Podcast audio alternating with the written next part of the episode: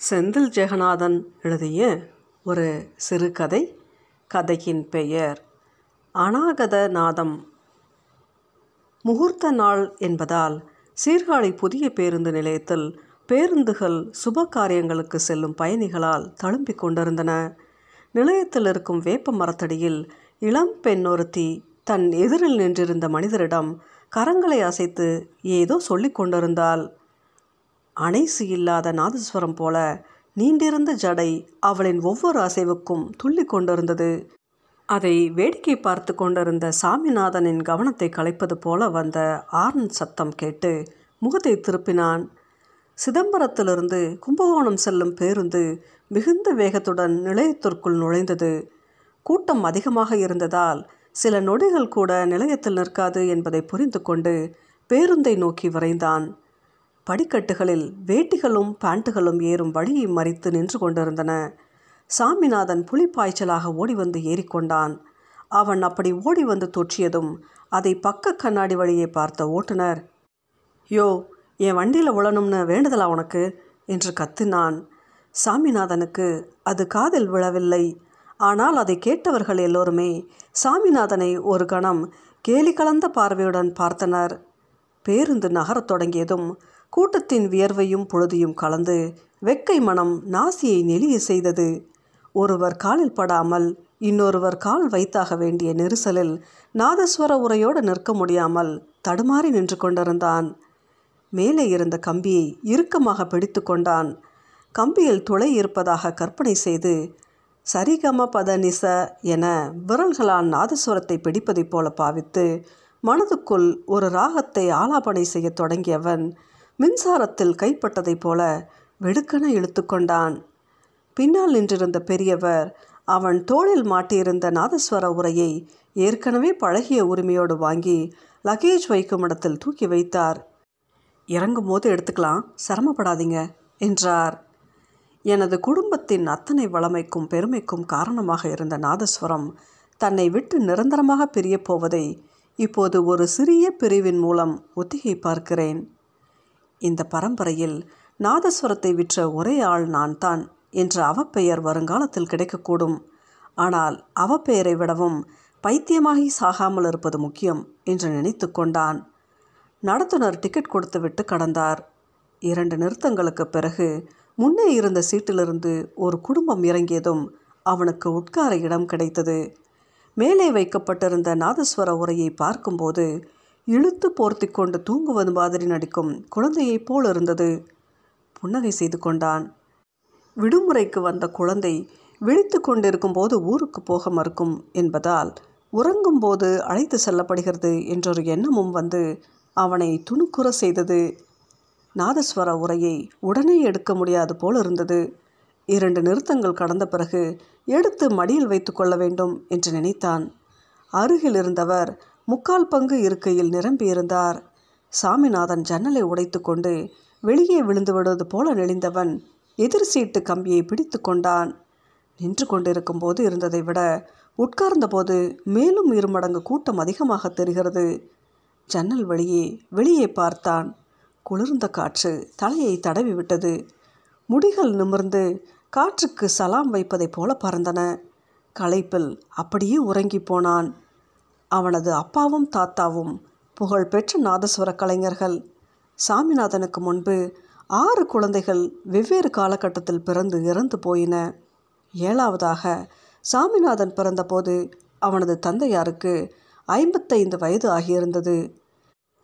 கண்ணில் எழுத்து மறைவதற்குள் தான் கற்றறிந்த கலையை புதல்வனுக்கு கற்பிக்க நினைத்தவர் முதலில் அவனுக்கு வாய்ப்பாட்டு சொல்லிக் கொடுக்க ஆரம்பித்தார்.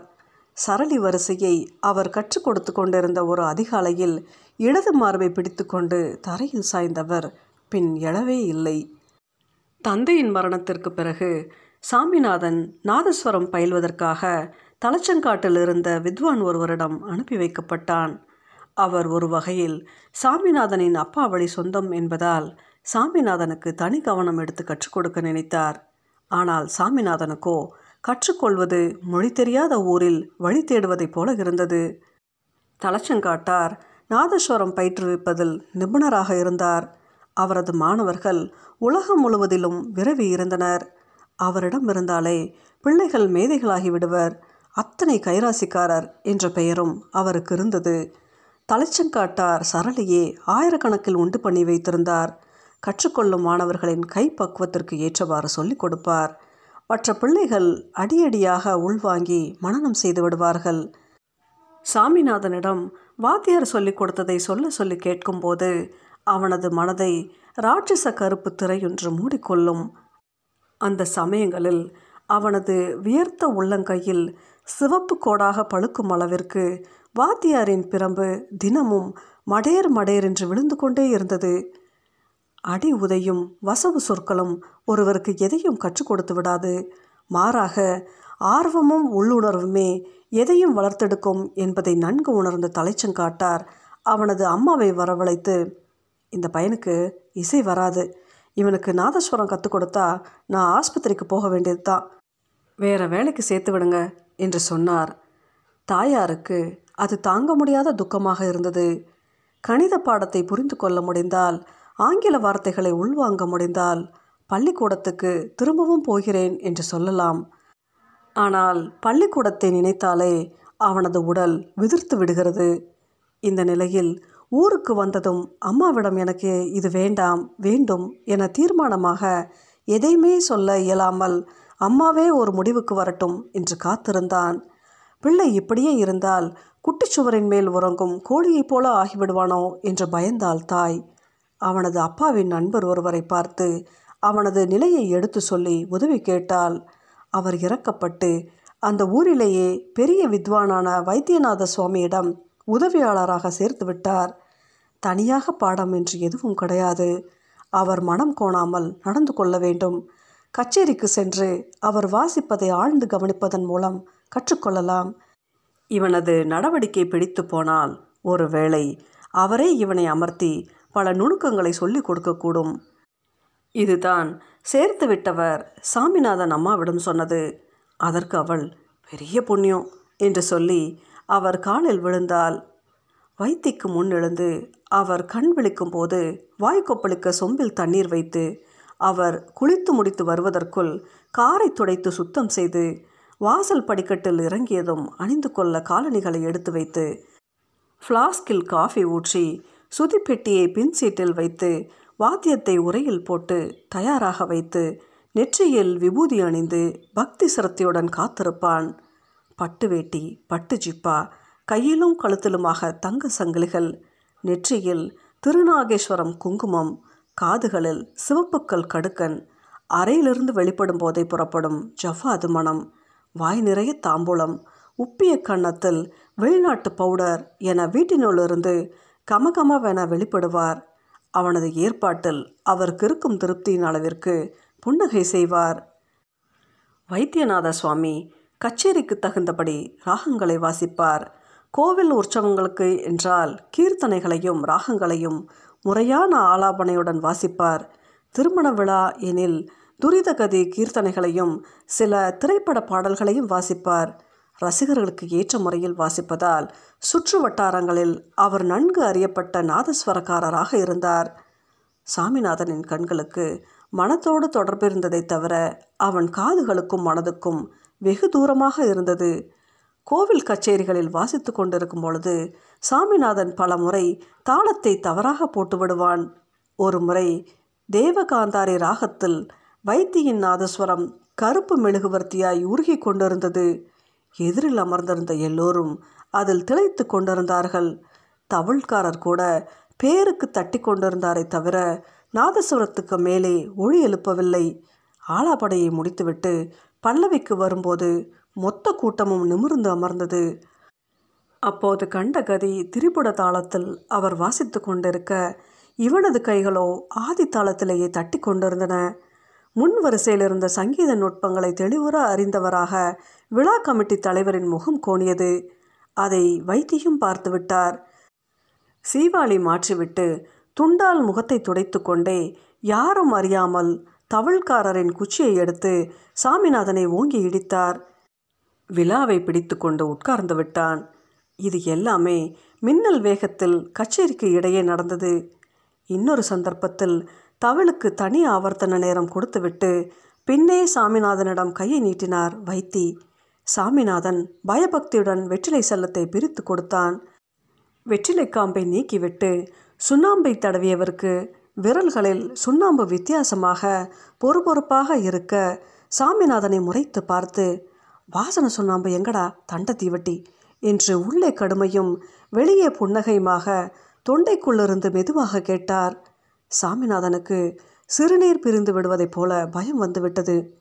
அண்ணே வீட்லையே வச்சுட்டு என்று அவன் சொல்லி முடிப்பதற்கு முன் துண்டால் முகத்தை துடைப்பது போல உள்ளே வெற்றிலை பெட்டியால் அவன் முழங்கையில் ஓங்கி ஒரு இடி கொடுத்தார்.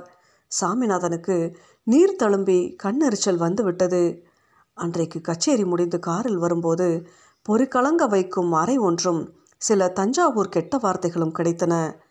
குருவிடம் கிடைத்த அனுபவங்களும் வயதின் ஏற்றமும் அவனை உந்தித்தள்ள அவ்வப்போது தன்னுணர்வு பெற்றவனாக வீட்டில் இருக்கும் நாதஸ்வரத்தை எடுத்து அன்று குருநாதர் வாசித்த ராகத்தை முயன்று பார்ப்பான். அக்கம் பக்கத்தினரில் பெரும்பாலானோர் வாத்தியக்காரர்கள் தான் என்பதால் அவன் வாசிக்க ஆரம்பித்ததுமே கேட்பவரின் முகம் நெளியும். அந்த ஒளியை சகிக்க முடியாமல் காதுகளை பொத்திக் கொள்வார்கள். அப்பம் பேரை கொலை பண்ணுறதுக்காகவே நாதஸ்வரத்தை கையில் எடுத்திருக்கான் என அவன் தெருவில் நடந்து போகும்போது பகிரங்கமாக திட்டுவார்கள். கீர்த்தனைகளும் ராகங்களும் மனதில் இருந்தாலும் கைக்கு வரவில்லையே என்ற ஏக்கம் குளவியாகி மனதை கொட்டிக்கொண்டே இருந்தது. அப்போதெல்லாம் ஐயோ நான் ஏன் பிறந்தேனோ? எனக்கு எதுவுமே சரியாக வரமாட்டுதே என்று உள்ளுக்குள் புழுங்கி அழுவான். பல சமயங்களில் நாதஸ்வரத்தை வாசிக்க கையில் எடுத்தாலே மணிக்கட்டுகள் நடுங்க ஆரம்பித்தன.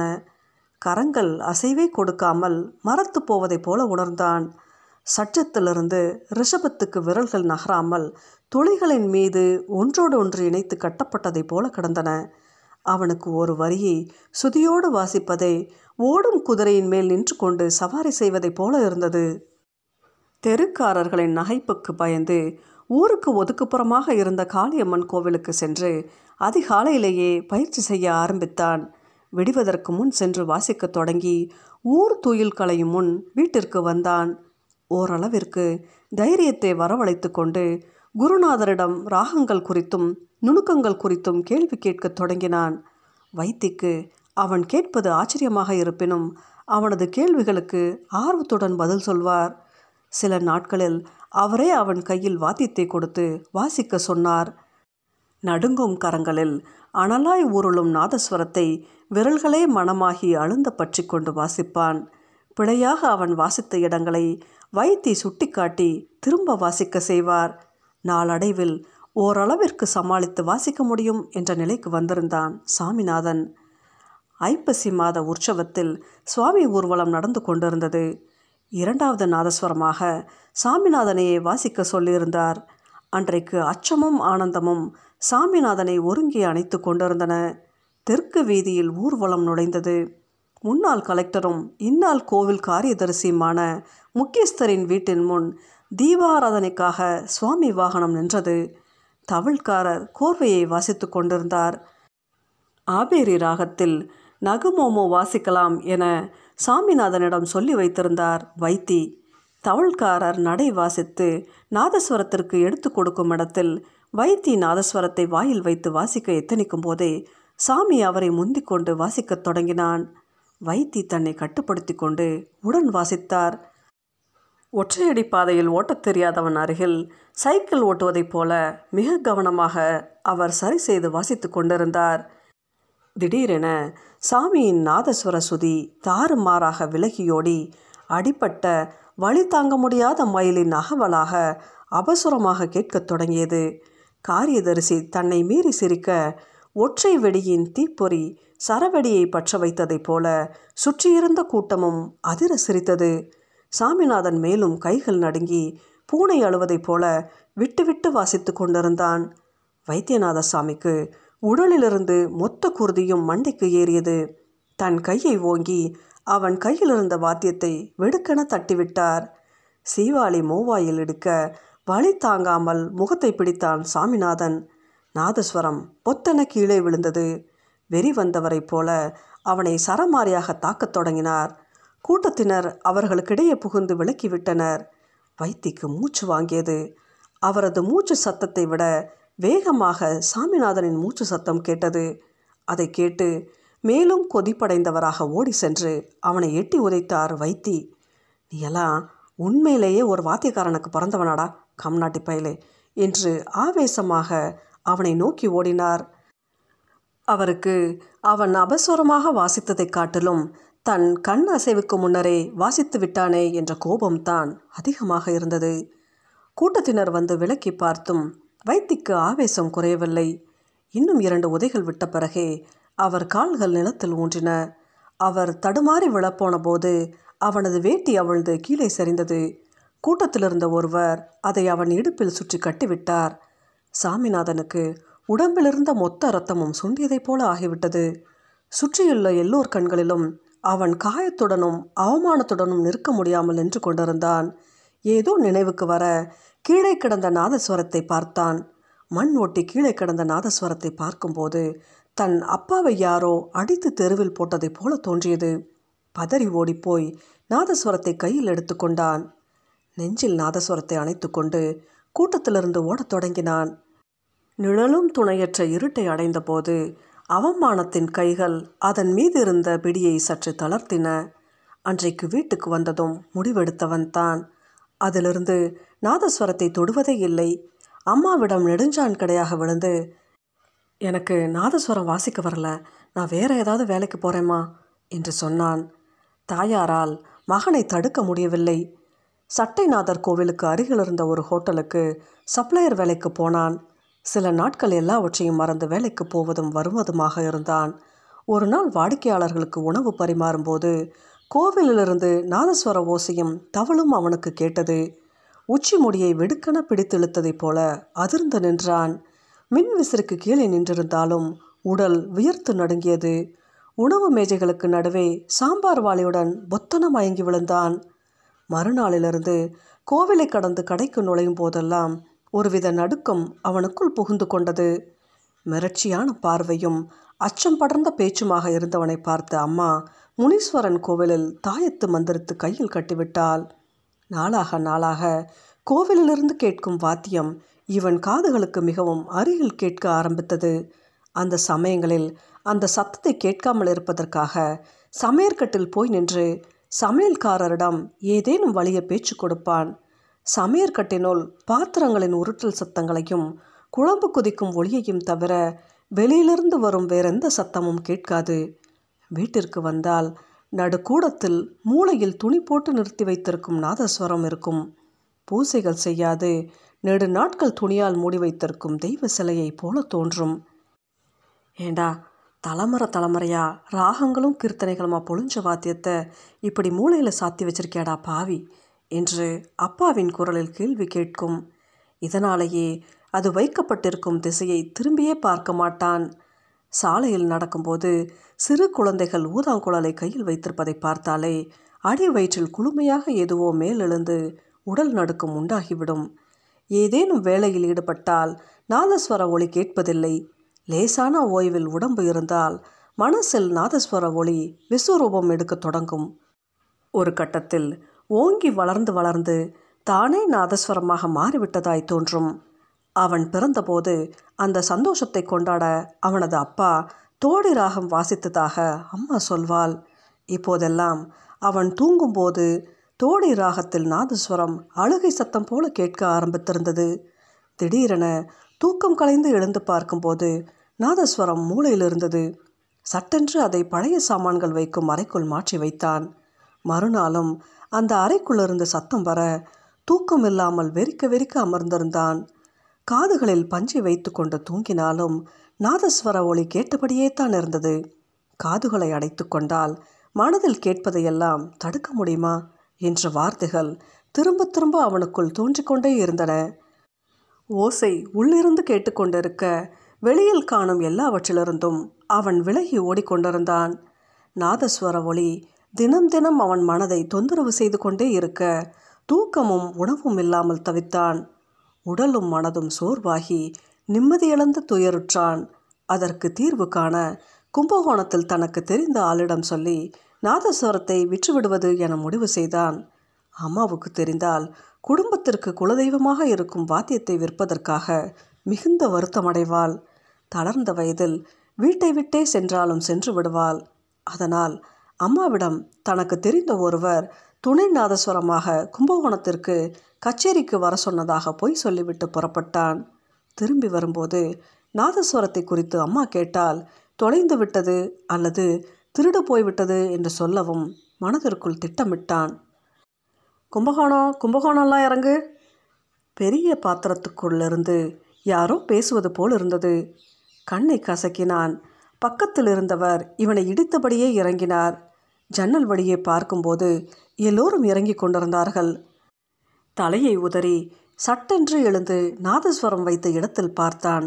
இரண்டு இரும்பு போஸ்ட்கள் மட்டும் கிடந்தன. நாதஸ்வரத்தை காணவில்லை. ஐயோ நாதஸ்வரம்! நாதஸ்வரத்தை வாங்கி வைத்த பெரியவரின் முகத்தை யோசனை செய்து பார்த்தான். கண்ணாடி மாந்தளிர் நிற மேல் சட்டையெல்லாம் நினைவுக்கு வந்தும் அவர் முகம் நினைவுக்கு வரவில்லை. மாறாக அம்மாவின் முகமே நினைவுக்கு வந்தது. ஒரு பொய் சொல்ல நினைத்து அதுவே உண்மையாகிவிட்டதே. அவயம்பா என்னை மன்னிச்சிடு என்று திரும்ப திரும்ப சொல்லிக்கொண்டான் அது சாமிநாதனின் அப்பாவுக்கு நாதஸ்வரத்தில் ஆர்வம் துளிர்த்த போது அவனது தாத்தா நரசிங்கப்பேட்டை ரங்கநாதன் ஆசாரியிடம் செய்து வாங்கி வந்த நாதஸ்வரம் அப்பா உயிரோடு இருந்தவரை அதை தொடாத நாளில்லை.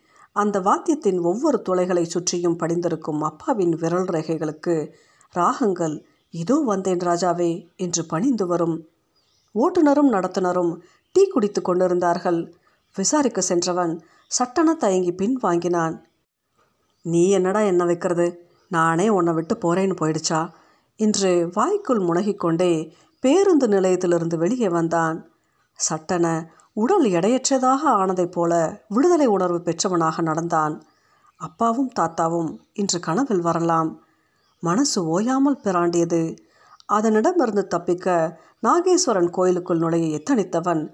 அங்கிருந்து தமிழ் சத்தம் ஒழிக்கத் தொடங்க சடாரண மனம் மாறி சில தப்படிகள் தள்ளியிருந்த ஒரு திரையரங்கத்திற்குள் நுழைந்தான். படம் தொடங்கி ஐந்து நிமிடம் ஆகியிருந்தது.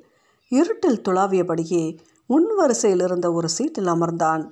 அருகில் இருந்தவனிடமிருந்து மது வீச்சம் அடித்தது. திரையில் நாயகனும் நாயகியும் பேசிக்கொண்டிருந்தார்கள் உடனே அவர்களின் திருமண காட்சி வந்தது. பின்னணியில் நாதஸ்வரம் தவள் ஒழிக்க ஆரம்பித்தவுடன் சாமிநாதனுக்கு கால் விரல்களுக்கிடையில் ஈரப்பஞ்சால் நனைத்ததைப் போல் இருந்தது உடலில் சட்டென ஒரு விதமான குளிரை உணர்ந்தவனாய் கால்களை தூக்கி இருக்கையின் மேலே வைத்து கொண்டான். பாடல் இடையில் இரண்டு மூன்று பேர் திரையரங்க கதவை திறந்து வெளியே போகும்போது சரிந்து கிடந்த வெள்ளை நிற தூண் நிமிர்ந்திருந்ததைப் போல வெளிச்சம் வந்தது. சாமிநாதன் எழுந்து திரையரங்கை விட்டு வெளியே வந்தான். தெருவிற்குள் இறங்கி நடந்தான். ஒரு நீண்ட வேலைப்படல் முழுவதும் செம்பருத்தி செடிகள் கழுத்தை வளைத்து எட்டி பார்த்து கொண்டிருந்தன. நாதஸ்வரத்தின் அடிப்பாகமான அணைசுவை போல் இருந்தன.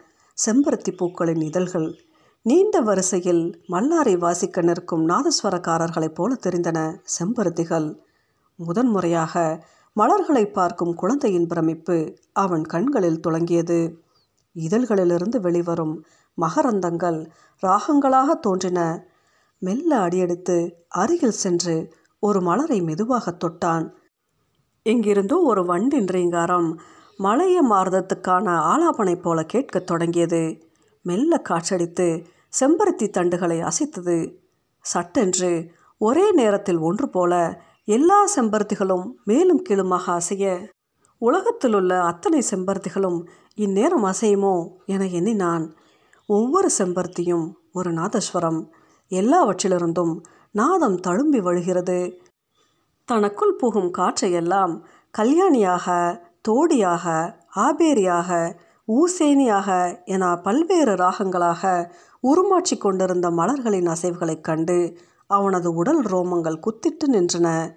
இப்போது எல்லா நாதஸ்வரங்களிலிருந்தும் ஏக காலத்தில் ஒரே ராகம் கேட்கத் தொடங்க அப்படியே செம்பருத்தி செடியின் அடியில் தாங்க முடியாமல் மண்டியிட்டு அமர்ந்து ஐயோ கடவுளே என்னால் முடியலையே முடியலையே என்று கதறி அழத் தொடங்கினான்.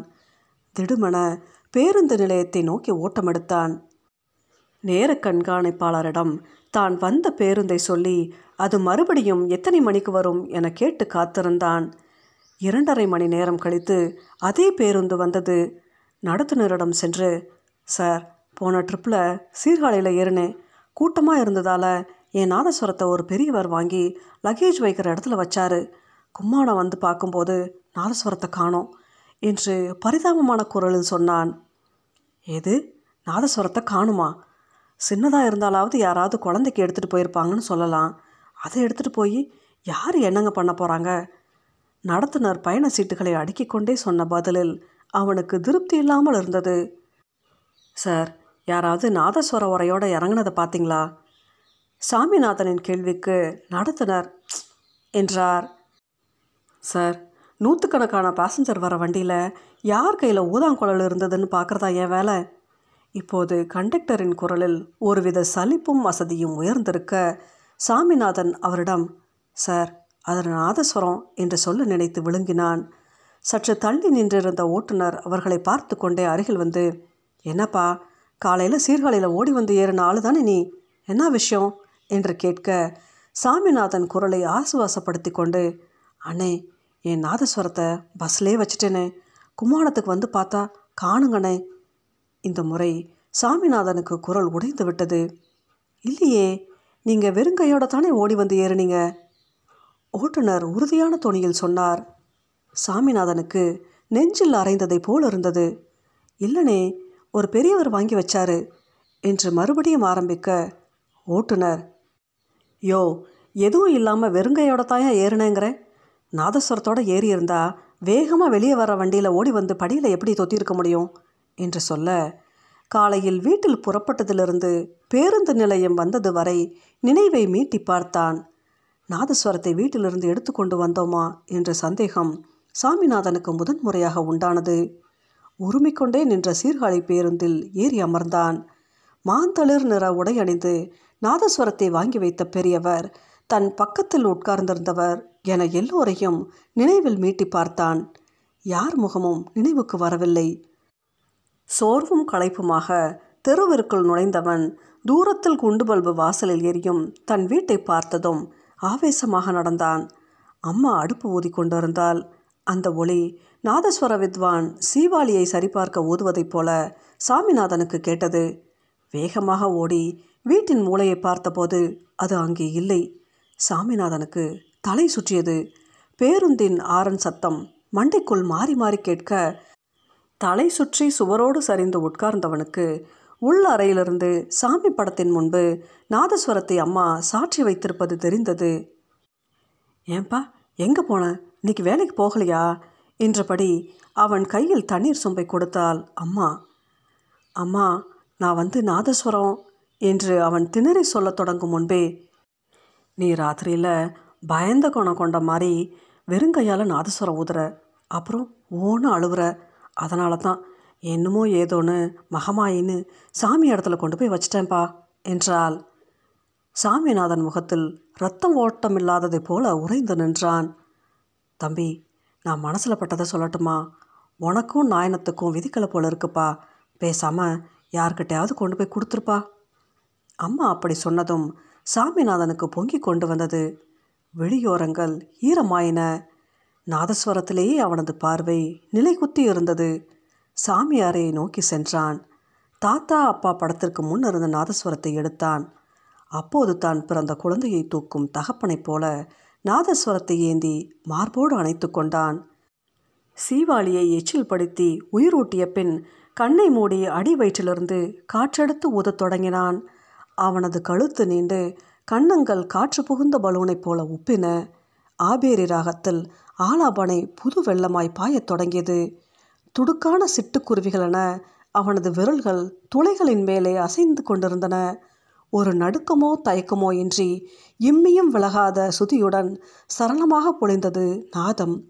தூரத்தில் இருப்பவர்களை கை நீட்டி அழைப்பதைப் போல பரந்த வெளியில் இருக்கும் மொத்த கீதத்தையும் வீட்டிற்குள் வரவேற்று கொண்டிருந்தது அவனது நாதஸ்வரம்.